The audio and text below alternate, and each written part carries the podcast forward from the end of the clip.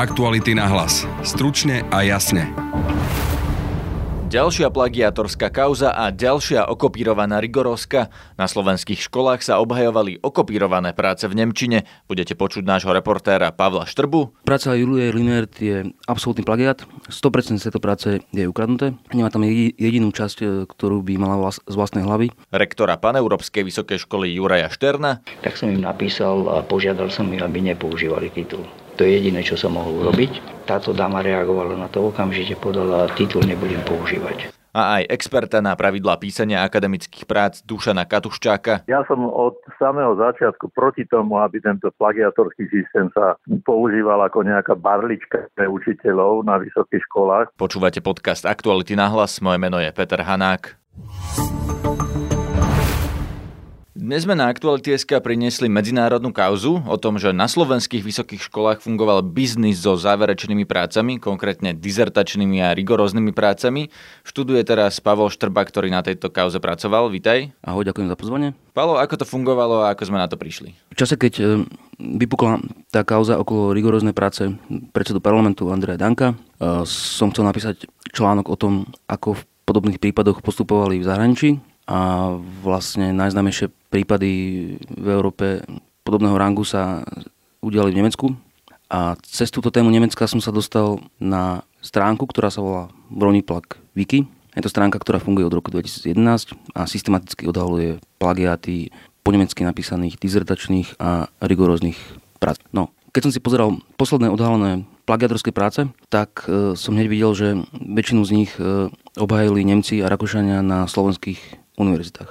A na ktorých slovenských vysokých školách e, obhajovali tieto nemecké práce, ktoré sa teda ukázali ako plagiat? Z desiatich odhalených plagiatorských nemeckých prác až sedem sa týkali slovenských univerzít dve univerzity Komenského, jedna Vysokej školy Sv. Alžbety a až štyri e, paneurópskej vysokej školy. V čom spočívala tá schéma? Ako to fungovalo? Prečo práve na Slovensko chodili ľudia z Nemecka, Rakúska a ako tu mohli obhajovať práce v Nemčine? Sú veci, ktoré vieme dokázať a sú veci, ktoré nevieme dokázať. Vieme dokázať, že tieto práce boli skutočne plagiaty, pretože títo aktivisti nie sú len hociaké aktivisti, sú to vlastne sú to vážení profesori. Väčšina z nich pôsobí anonymne, ale my sme sa rozprávali s dvomi, ktorí komunikujú s médiami a tí nám vlastne vysvetlili, ako to môže fungovať. Hlavou tohto systému môže byť istý rakúsky profesor, ktorý sa volá Peter Linert. E, Peter Linert e, má so Slovenskom e, dlhé roky veľmi čulé kontakty a v minulosti tu zakladal veľmi kontroverznú GT univerzitét, Mala to byť nemecká prestížna vysoká škola, kde by sa vyučovala len po nemecky. Bol to vlastne taký biznis model, lenže táto škola bola neskôr zrušená, nedostala akreditáciu a našli sme prepojenia medzi touto neúspešnou školou a paneurópskou vysokou školou. Ako vyzerali tie prepojenia? Hlavne poďme k tým prácam. Čo konkrétne sme našli, aké plagiaty a kto bol za to zodpovedný? Najviac e, do očí bije plagiát istej Julie Linert a z okolností je to dcera Petra Linerta. Práca Julie Linert je absolútny plagiát, 100% z tejto práce je ukradnuté. Nemá tam jedinú časť, e, ktorú by mala z vlastnej hlavy. Obhajila ju v roku 2013 na Paneurópskej vysokej škole. Pri tejto práci som si všimol, že jeden z oponentov je Ludovít Hajduk. Ludovít Hajduk e, je bývalý kandidát SNS na ministra školstva, teraz je teda, teda pod vedením ministerky školstva za SNS, je šéfom štátneho pedagogického ústavu. On dokonca písal školský program SNS. On teda bol oponentom tejto práce. Úloha oponenta je aj prísť na takéto pochybenia, ak niekto skopíruje svoju prácu. Ako vysvetlil Ľudovit Hajduk, že, že na to neprišiel? Obhajoval sa rovnako ako všetci ostatní oslovení oponenti alebo školitelia. Túto prácu sa dal do slovenského systému, ktorý má overovať, či ide o plagiaty. Lenže problémom je, že, že v prípade týchto ne, všetkých nemeckých prác, o ktorých sa bavíme, všetky sú napísané v Nemčine a slovenský systém nevie overovať nemecké práce, pretože overuje len slovenské zdroje. To nevedel predtým, že slovenský antiplagiatorský systém určite vyhodí nulovú zhodu e, s čímkoľvek, čo je v tom systéme, lebo to nevie hľadať v Nemčine?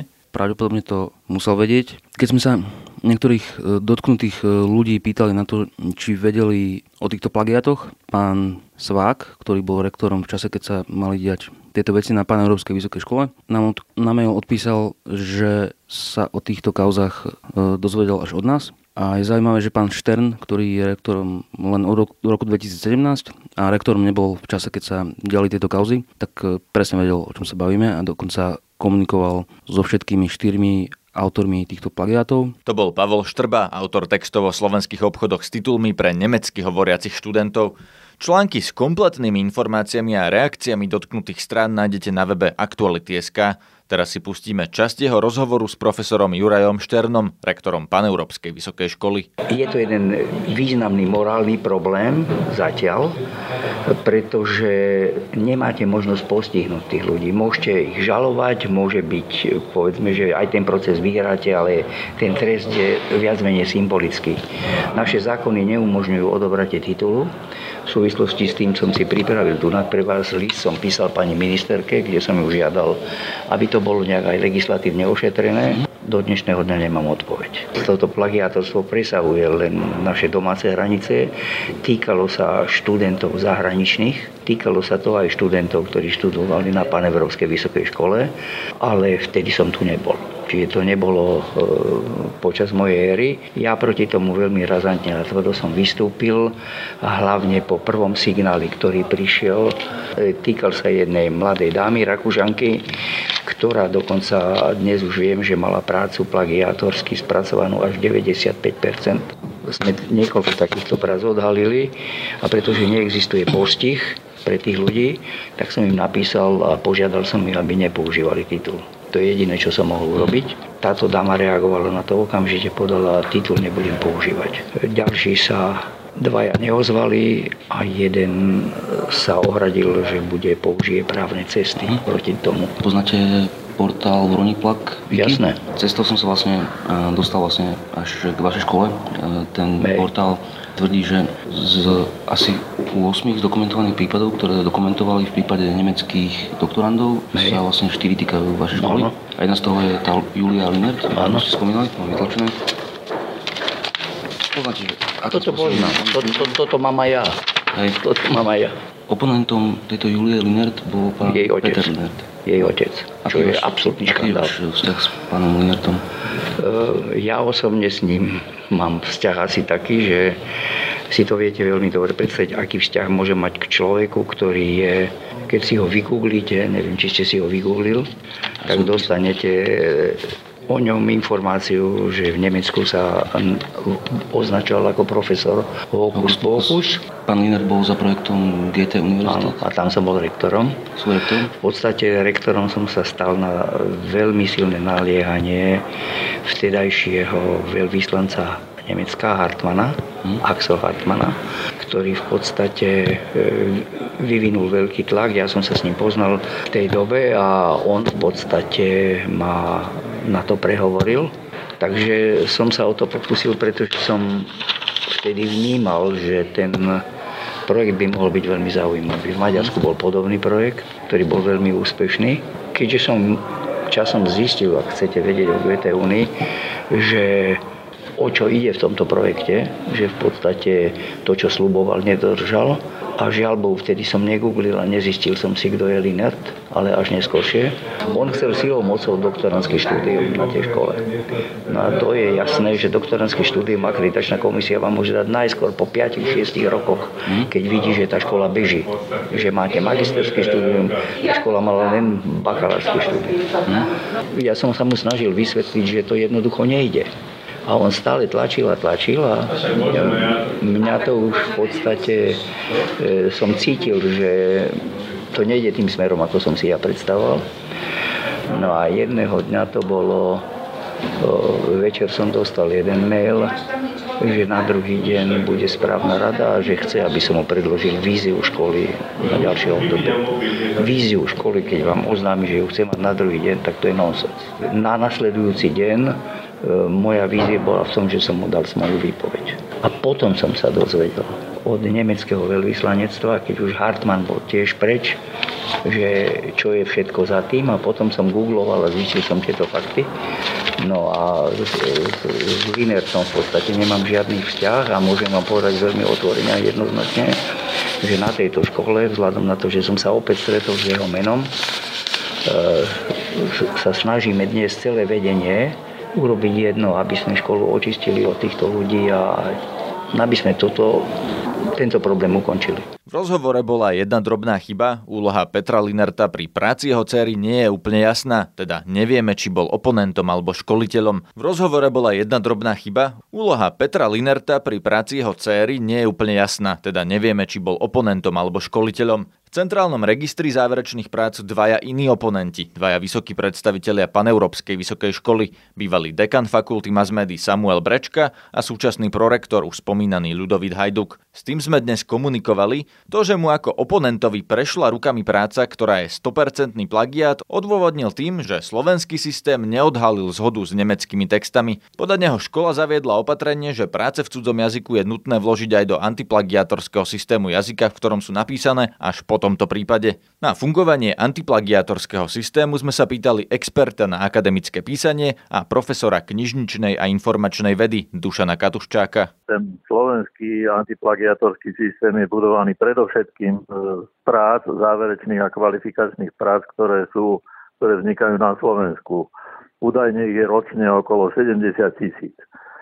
No, ale sú tam záverečné práce, aj to nie všetky. Napríklad rigorózne práce podľa vyjadrenia ministerstva školstva tam akože nemusia byť. Ale v žiadnom prípade tam nie sú e, zahraničné práce, iba že by sa ten systém prepojil s nejakým iným. A e, chýbajú tam napríklad učebnice a odborná literatúra, odborné časopisy, zborníky z konferencií a podobne. E, ja som od samého začiatku proti tomu, aby tento plagiatorský systém sa používal ako nejaká barlička pre učiteľov na vysokých školách, pretože to je, môže mať len nejaký psychologický účinok, ale určite to nie je objektívne zhodnotenie toho, či niečo je plagiat alebo nie je plagiat. Tí Nemci to ako vedia teda povedať, že ten, tá práca je 100% plagiat? No ak je, bola, je to v, Nemec, v Nemčine? Áno, je to práca v Nemčine. No ak je to v Nemčine a oni, oni to porovnávali s nemeckými prácami. Áno, Nemci to porovnávali s nemeckým a ten náš to teda, no. podľa toho, čo hovoríte vy, s tými nemeckými ani nevie porovnávať. ten náš nevie to porovnávať s nemeckými, tak to máte pravdu. Takže tam musela výsť nula v každom prípade. No samozrejme, to aj v prípade e, práce pána nášho predsedu parlamentu by vyšla nula. Viete prečo? No lebo tam nie sú učebnice, čiže to nemá s tým porovnať. Tam porovnávajú s predchádzajúcimi prácami. Áno, áno, s predchádzajúcimi záverečnými, čiže tam nie sú ako druh prác, e, odborné práce, štúdie, um, odborná literatúra, učebnice tam nie sú, čiže keď toto dáte do systému, odpísanú učebnicu napríklad, no tak to nevystí, lebo tá tam nie je, čiže nemá sa s tým porovnávať. Na internete je ale veľa takých eh, rôznych možností, kde si môžete na internete porovnať eh, svoju prácu s, v podstate s čímkoľvek, čo bolo doteraz zverejnené. zverejnené. Napríklad v angličtine, keď tam nahráte nejakú prácu v angličtine, tak vám to nájde so všetkými akademickými textami v angličtine. Áno. To je áno. spolahlivé? Nie. Nie, Prečo? nie, to, to, viete, no, pretože nikdy to neporovnáte, neporovnáte so všetkými. Jednoducho, e, tu je dôležitá prevencia, to znamená, že tomu treba predísť, aby vznikli plagiatorské systémy. A viete, ako sa tomu dá predísť? Jednoducho tak, že školiteľ alebo ten vypisovateľ témy zadá takú prácu, na ktorú musí on študovať a musí e, robiť nejaký vlastný výskum. prírodných a v tých exaktných vedách je to samozrejme, tam sú experimenty, ktoré musí urobiť, ale v týchto humanitných a spoločných je to, je to veľký problém, pretože na každú tému už bolo niečo napísané. No, dá sa zadať aj taká téma, kde musíme ten človek vlastný výskum. No musí to byť taká téma.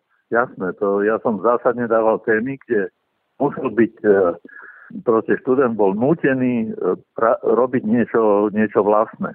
To zase učiteľ musí vedieť, že čo je, čo je v jeho odbore také, e, čomu sa ešte nikto nevenoval, alebo len veľmi málo ľudí a zamestná študenta tým, že no tak teraz mi spracuj tento aspekt, lebo to ešte nebolo spracované.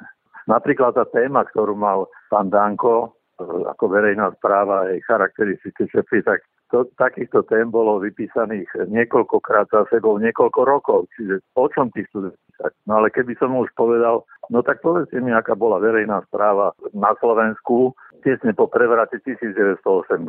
No tak to, tak to nemá, nemá odkiaľ Chápete? To je z dnešného podcastu všetko. O tejto téme nájdete oveľa viac na našom webe. Počúvajte nás aj zajtra. Budeme sa venovať téme o kyberšikane. Na dnešnom podcaste sa podielali Jan Petrovič a Pavol Štrba. Zdraví vás Peter Hanák. Aktuality na hlas. Stručne a jasne.